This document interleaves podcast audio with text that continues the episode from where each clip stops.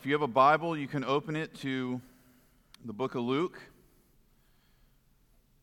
We continue on in our series. Luke chapter 11 is where we're at. We'll be picking it up in verse 14. I'm in John 11. Just realize it's not going to help anybody.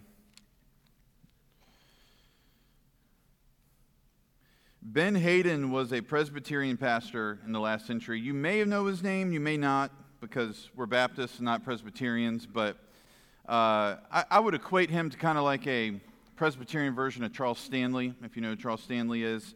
Uh, he had a broadcast called Changed Lives, Ben Haden did, that was uh, all over the world for, for years. It was uh, listened to. And he's got a pretty neat story. He was an atheist until he was 30 years old, and then he became a Christian, and then God called him into ministry. Uh, but I was reading the story this week about him going to visit a man in the hospital. He got a call uh, in the middle of the night that uh, this man that one of the church members knew and that he had known throughout the years was, was dying. And so he went to the hospital to see this guy. It's 3.30 in the morning. And at 3.30 a.m., Pastor Haden looks at him and he says, uh, how is it between you and the Lord? And the man says, well, Pastor, I've known God my whole life. I've tried to observe godly standards. Uh, I have, you know, been honest in business. I've worked hard. Any money that I made, I didn't make it crookedly. And pastor said, okay, so let me rephrase it. How is it between you and Jesus? And he looked at him and he said, Well, I've never really made a place for Jesus.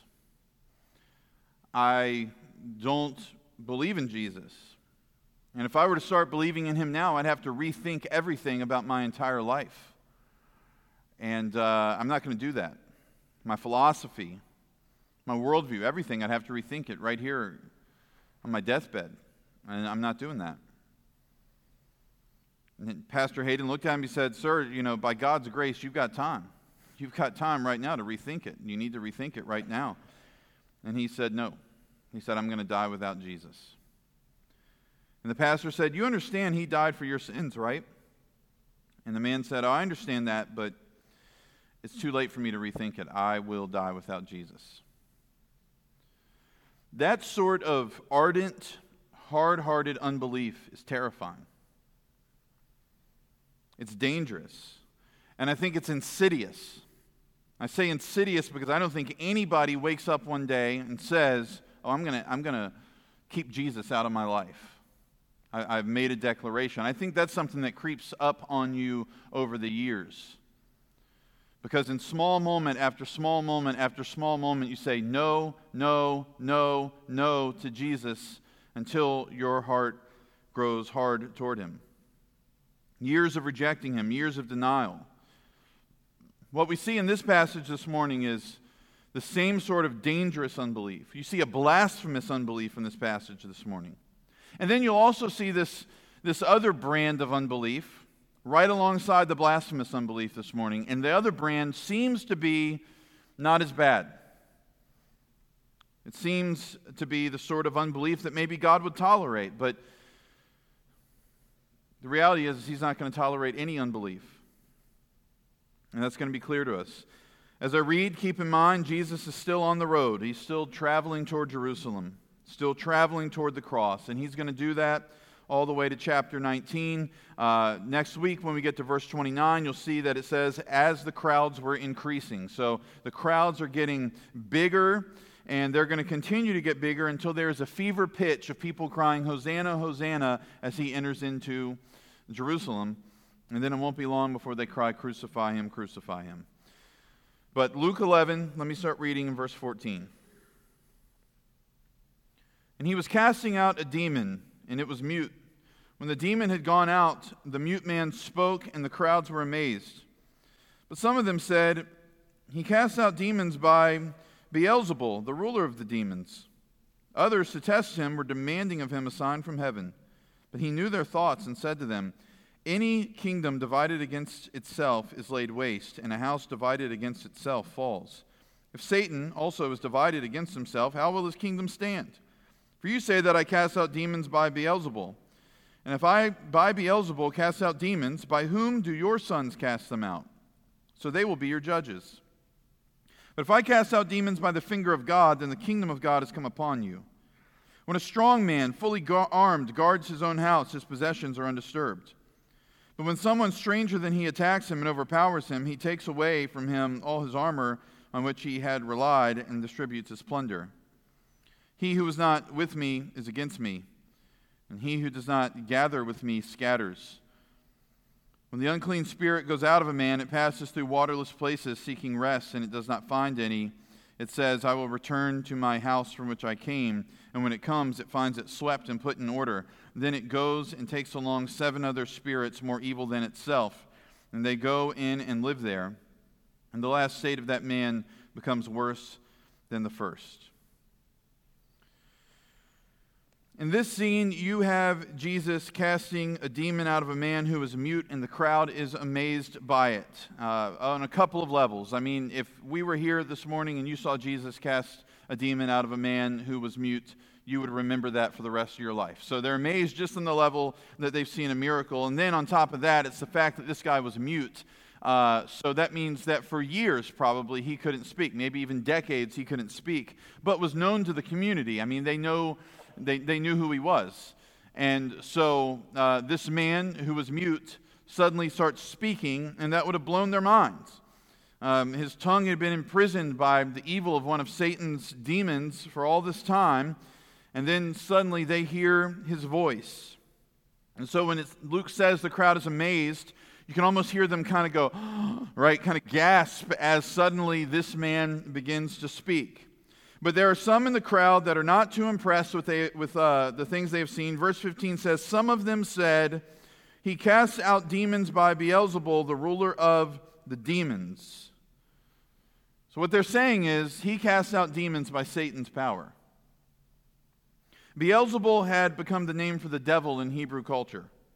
And, and here's how we got there. In ancient Syrian texts that have been found, you see the name uh, Beelzebul, which literally means Baal the prince. Okay, so as they talked about the god Baal, the false god Baal, they called him Baal the prince. But in the Old Testament, the Jewish writers wrote the name as Baalzebub. They changed it. Instead of Baal the prince, that means Lord of the flies, as in the flies that like eat dung. Okay? So that was a little jab by the Jewish writers of the Old Testament who were purposely distorting the name of this false god to mock it and to say, he's not a prince, he's the Lord of the flies. That's all he is. And so then that name got attached to Satan. And it was a fitting name for Satan. It's a name of mockery. The Lord of the flies. But in truth, he is no Lord at all. But you have people in the crowd who are putting Jesus in the same league with Beelzebul, with Satan. And they're accusing Jesus of having a partnership with him. So, who are these people? Well, in Matthew 12, you learn just who they are. Matthew 12, starting in verse 22.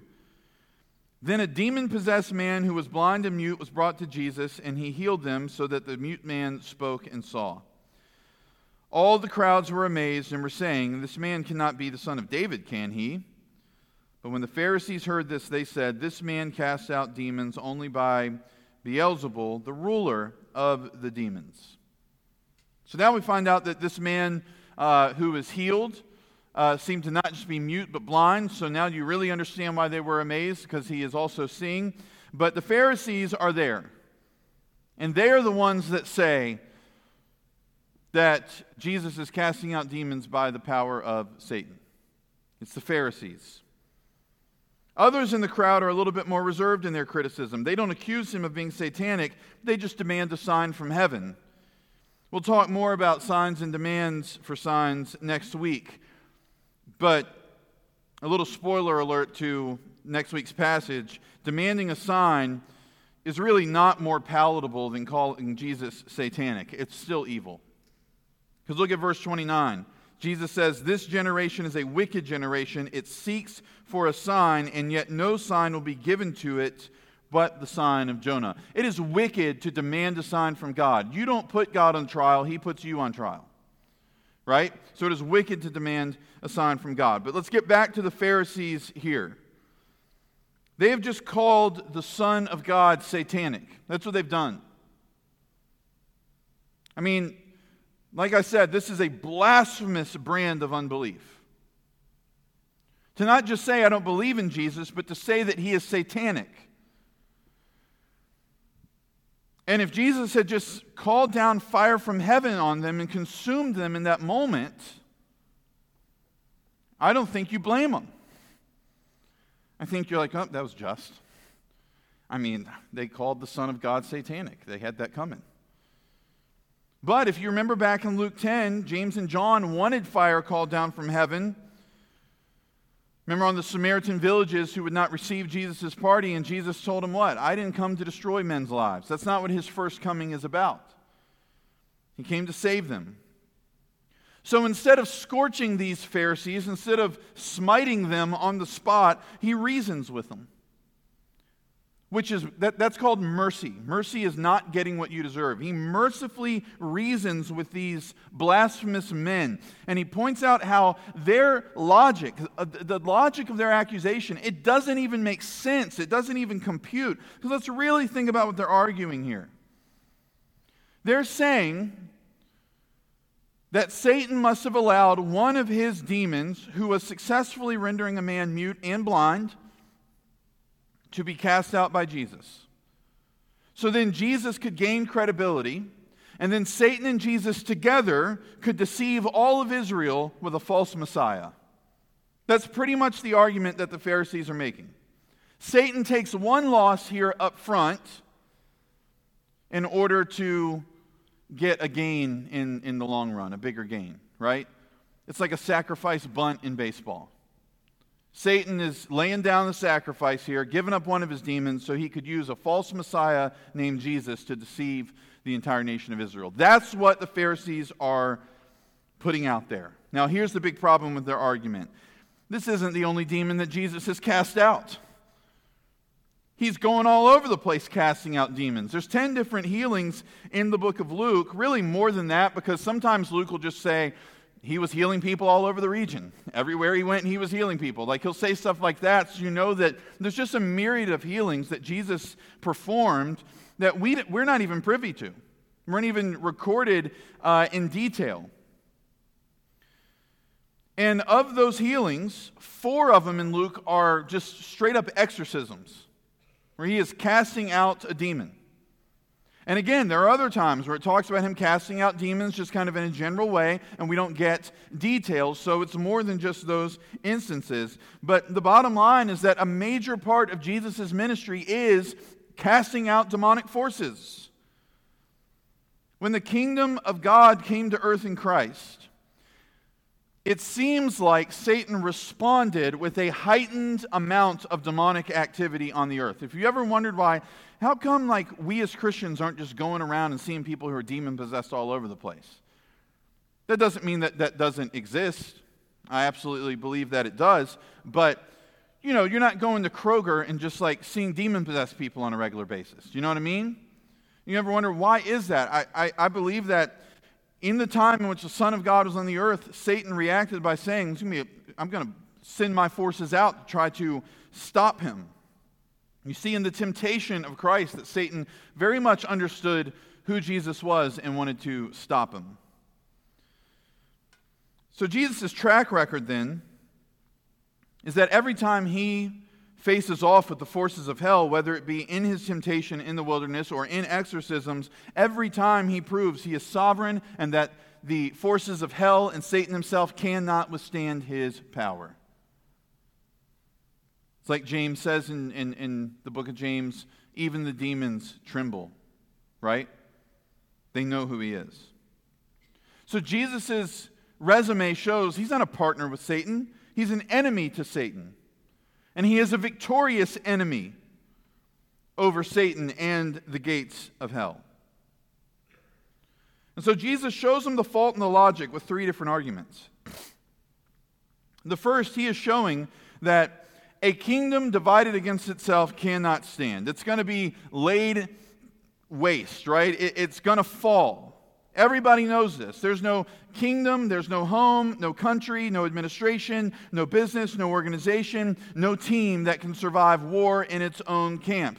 Should be a warning to us to remember no local church, right? We're studying 1 Corinthians on Wednesday nights right now, and uh, the first thing Paul addresses with them is the fact that they are divided. And there's jealousy and there's strife among them. I'm a big sports fan, and throughout the history of sports, there will be teams like the 2004 Lakers that come along, and you go, they're stacked. I mean, just give them the title, call the season. They got Kobe and they got Shaq, two of the probably 10 best players of all time. And then on top of that, they got the mailman, Karl Malone, and they got the glove, uh, Gary Payton, and, and they've got Derek Fisher, like one of the best role players in the history of the league. And they're, they're stacked. Phil Jackson's the coach. Phil Jackson, he like made a whole offense, changed basketball, just give him the title. And then they get by by the skin of their teeth into the finals. And if you know anything about the NBA, they got worked in the finals by the Detroit Pistons. It wasn't close, dominated. And everybody goes, What happened? And then two years later, Phil Jackson writes a book and goes, Oh, those guys all hated each other. They hated each other, especially the two biggest stars on the team, Kobe and Shaq. They hated each other. And you go, Oh, that's why they lost, right? That's why they lost. Kingdom divided against itself cannot stand. If Satan is partnered with Christ, who is his proven enemy, how is that of any benefit to Satan? Even the devil knows that you cannot win with your enemy on your own team. And so Jesus says, And if I by Beelzebul cast out demons, by whom do your sons cast them out? So what he says in verse 19. The Pharisees had contemporaries, contemporaries that they raised up and that they approved of, who were casting out demons by the power of God. Were those men in partnerships with Satan as well? That's the question that Jesus is asking. Your, your boys cast out demons too. Are they doing that by Satan's power? He says, so they will be your judges. What that means is they are witnesses against you. If you were to try to take the argument you're making against me right now and bring it into a court of law, then your own disciples would be witnesses against you because of the argument you're making. We'll come back to verse 20 in a moment. Go down to verses 21 and 22. This time he uses a little mini parable to make his point. He tells the story of a strong man who's fully armed, guards his own house. His possessions are undisturbed. But in verse 22, there's a stronger man who comes and attacks the man and overpowers him and takes all his stuff from him, ransacks the house, distributes the plunder. And Jesus' point here is that Satan is a strong man. Satan's got power, his possessions are secure, he's armed up. But he's only secure until a superior power shows up, and Jesus is the superior power who comes and defeats him and takes his stuff. The possessions are people. People like this mute and blind man that Jesus has delivered. So again, he's telling them, I'm not Satan's partner, I'm his enemy. I'm the stronger man who comes in and steals from him, right? In John 10, you see that nobody steals from the hand of the Father, but Jesus absolutely takes from the hand of Satan. And in all this, Jesus is being incredibly merciful. Again, these guys looked at the Son of God, at God in the flesh the one who spoke the universe into existence out of nothing. It was made by his power. They look at him and they say, You're satanic. Could have, could have, you know, wiped them out right there. Could have called angels down. Could have called down fire from heaven like Elijah. But instead, he's mercifully reasoned to these guys. He's looking at them. He's saying, Think. Think about what you were saying. He's showing them they have fallen into the trap of obstinate, hard hearted unbelief. The clear evidence of the power of God is right there in front of them in the person of Christ, and they're attributing it to the powers of hell. They're giving Satan credit for the miracles of God. That's what the Pharisees are doing. It's blasphemous, but he's reasoning with them. And maybe the biggest point he makes is actually in verse 20. He says, If I cast out demons by the finger of God. That's a direct reference to Exodus 8. Remember when Moses, he's repeatedly doing um, these miraculous things that can only be attributed to God's power. The plagues are coming upon Egypt. And what does uh, Pharaoh do? He wants the magicians of Egypt to replicate what Moses is doing, right?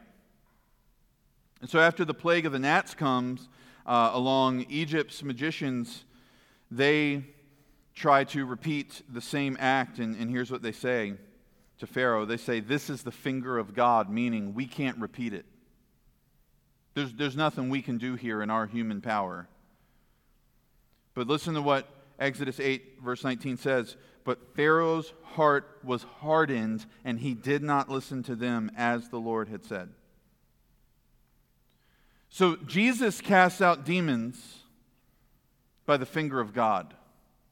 Just as Moses and Aaron did miracles by the finger of God, and it was proof that the kingdom of God had come to earth. It was proof the king was standing right there in front of the Pharisees, but like Pharaoh, they are hardening their hearts and calling God's work satanic. And Jesus mercifully uses logic and reason to show them that what they're doing is dangerous. Here's how Kent Hughes puts it He says, They were tottering on the edge of an eternity of judgment. But merciful Jesus would not let them go on without explaining to them exactly what they were doing.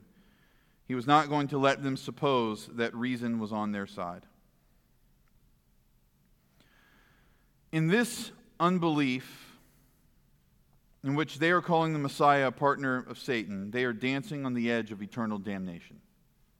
That's what they're doing.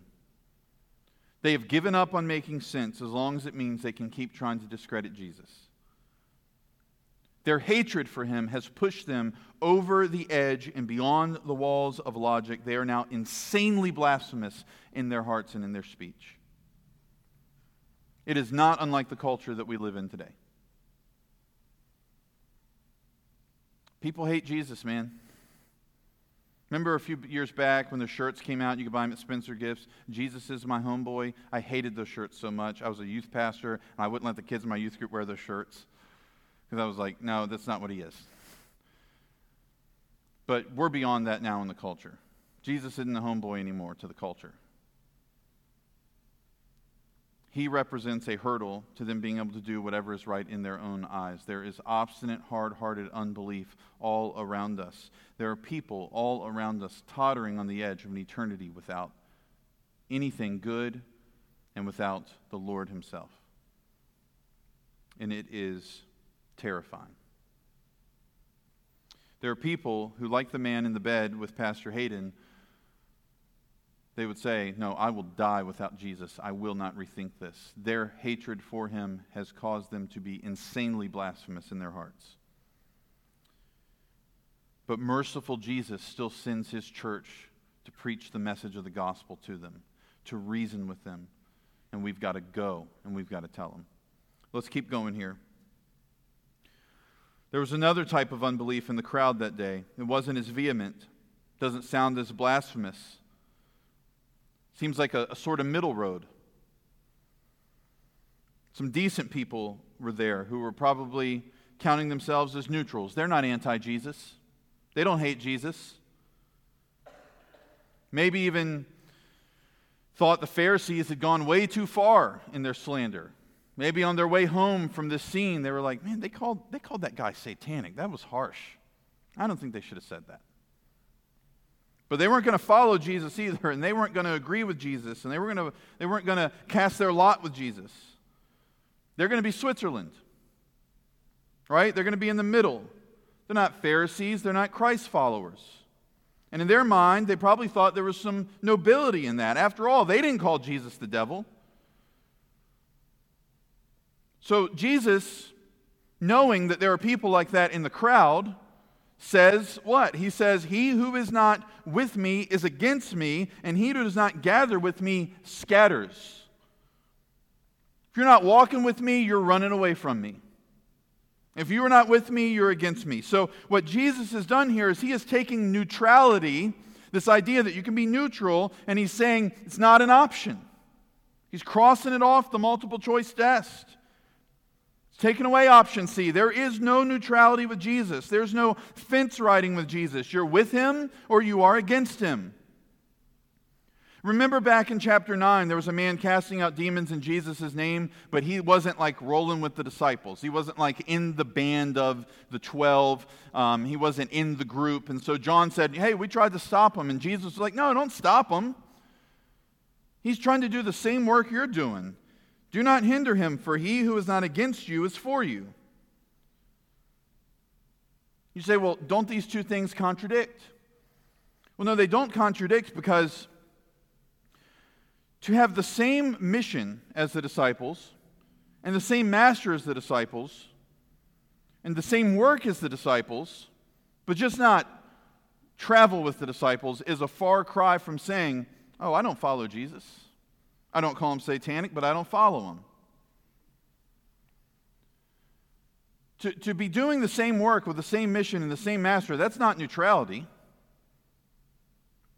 That's doing the same work, but just dwelling in a different camp, right? That's, that's Presbyterian Baptist. No, these folks here who are trying to ride the fence and stay in the middle, they're doing something that is anti Christian.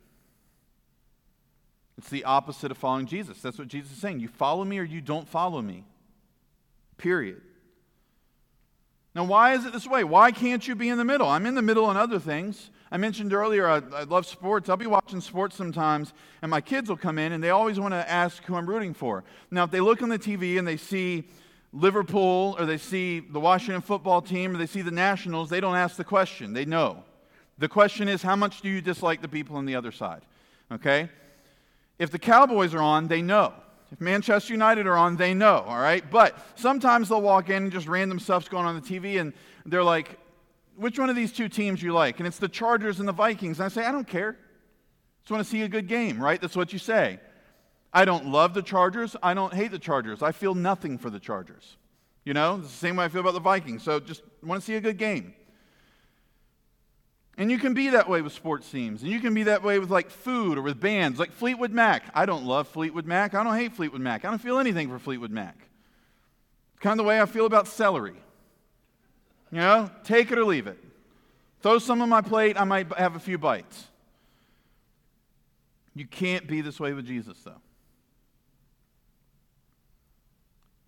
Because his claims are too great. He walked into this world and said, I'm God in the flesh.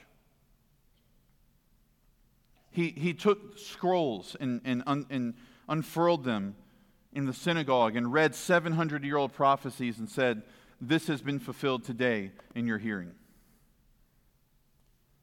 He looked at the Pharisees and said, Before Abraham was, I am. And he knew what he meant when he said, I am. He's referring to Exodus 3, the way that God identified himself to Moses and the Israelites, the great I am. Before Abraham was, I am. He said, Eat my flesh and drink my blood, or you can't follow me. He said, I am the resurrection and the life, and if you believe in me, even though you die, you never really die.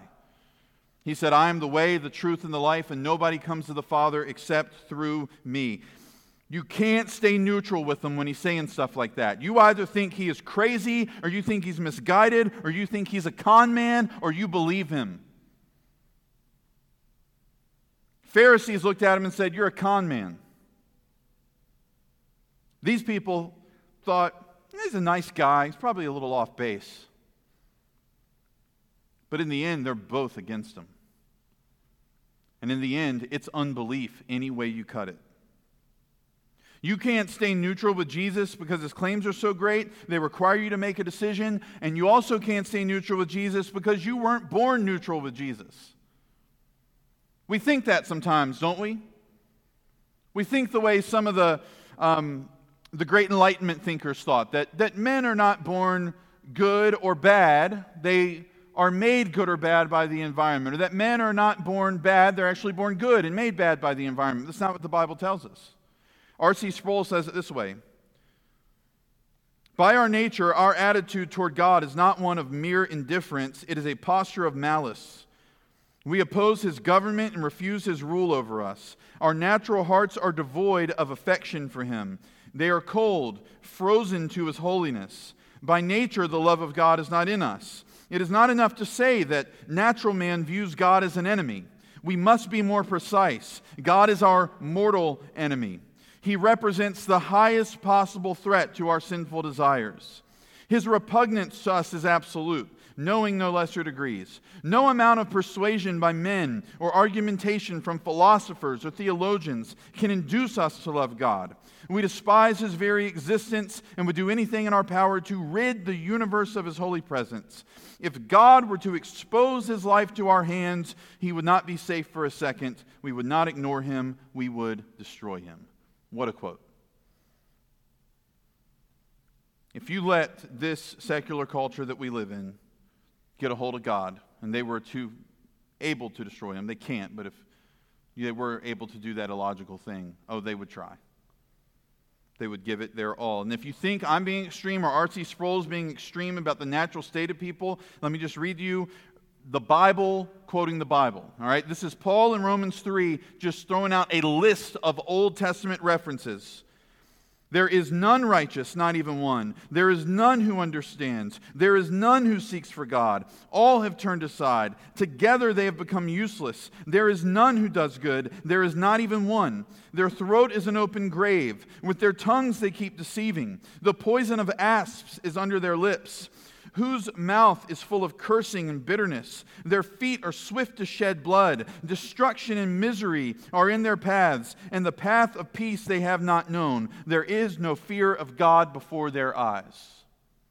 On this 4th of July, if you lament the state of this nation more than any 4th of July before it, and you wonder as you look at the culture, what is going on, just open up to Romans 3 10 through 18 as Paul quotes the Old Testament and a string of references and go, that's what's going on. That's it.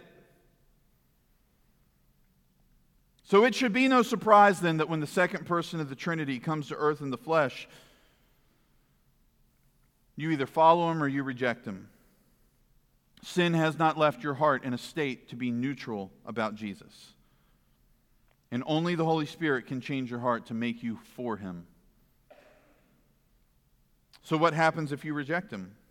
let's look at verses 24 and 26 as we wrap up. If you reject Jesus, be it on a claim of neutrality or you are like that man in the hospital bed who says, I'll die without him. There's not just going to be a spiritual vacuum. Instead, your brokenness is going to lead you to try to reform yourself, or it will lead you to self destruct. We know that happens to some people, right? Some people opt for destruction, clearly. They throw themselves into the grip of painful, dreadful, life draining addictions. But I would argue that's not the biggest spectrum of society. We all know people like that, but I think that most people more often than not, try to reform themselves. They don't opt for self destruction, they get gym memberships. They do yoga. They repeat mantras. They buy millions of copies of self help books every year. They go on retreats. They take self care days. They buy oils. If you do some of those things, I'm not bashing you. If you do those things because you're rejecting Jesus and you think these things are going to make you whole, I'm warning you. All of these things are done in the name of what? Self reform.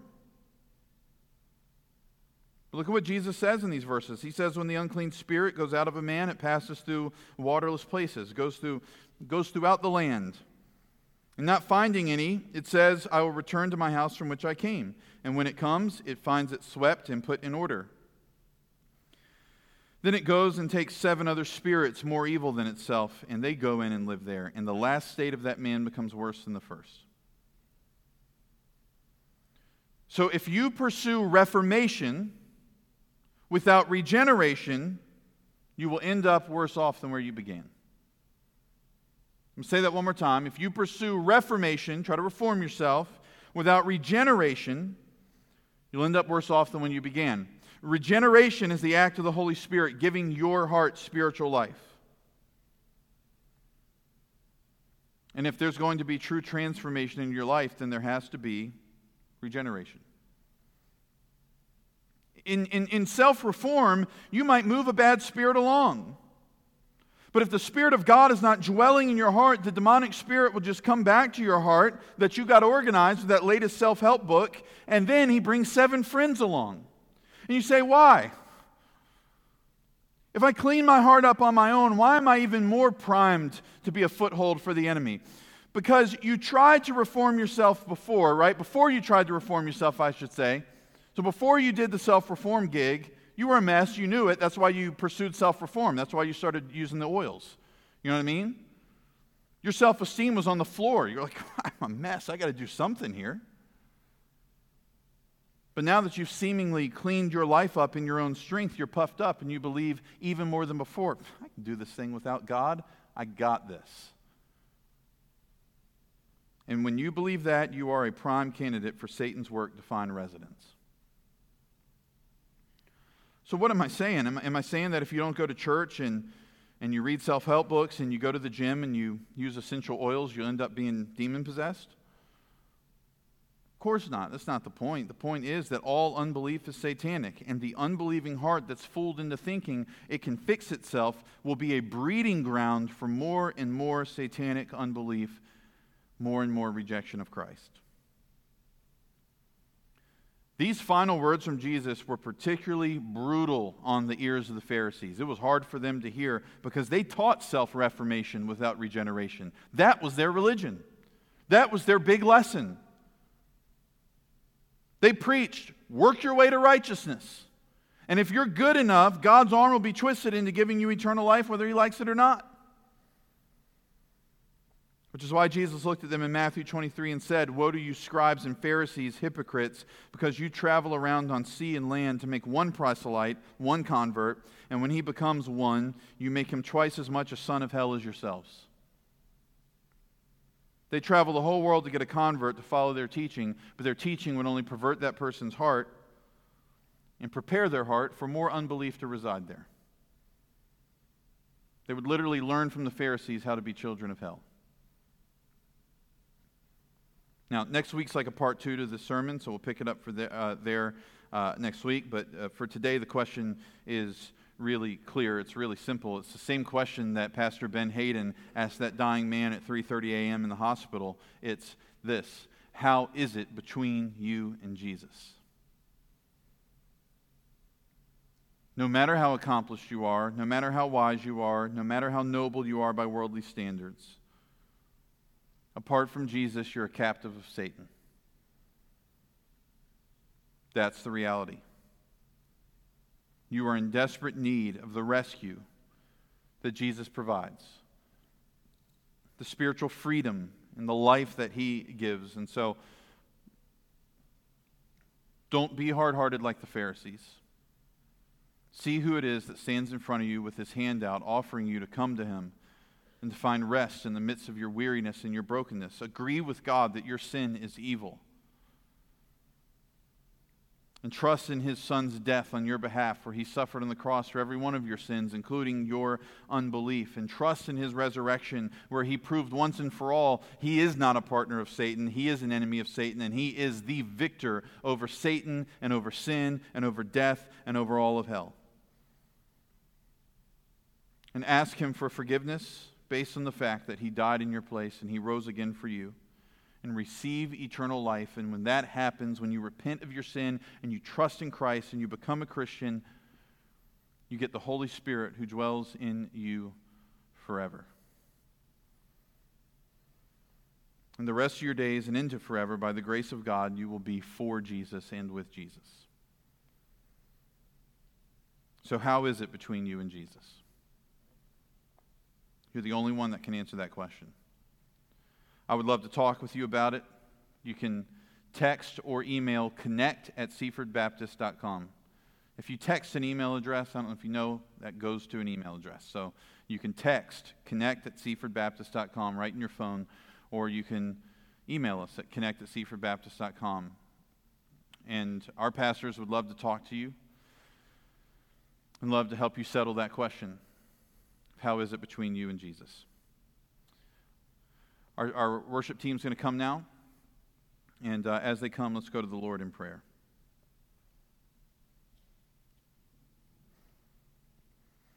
Father, I didn't give a ton of application for my brothers and sisters in the room.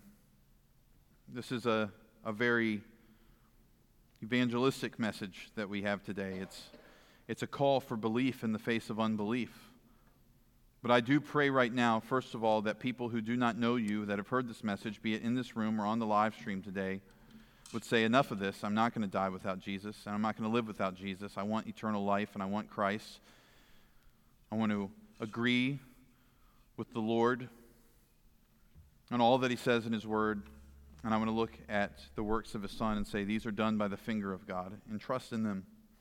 And I pray they will do that. But for believers in the room, Lord, I pray that we feel compelled on this 4th of July more than ever to go out and share the gospel because there are people who are running around. There are people who are just like the Pharisees. They're obstinate in their hearts. They're hard hearted. They would, if we're asked, they would say, I'll die without Jesus. But uh, there are droves of people, Lord. So many more who are running around this morning and they're claiming neutrality. And they think they're good to go because they don't hate them. But they don't understand that in their hearts they do that they're just as far from Him, they're just as lost. Today, I would guess that over 100 lost people, if not more, are going to be around our church members at 4th of July cookouts.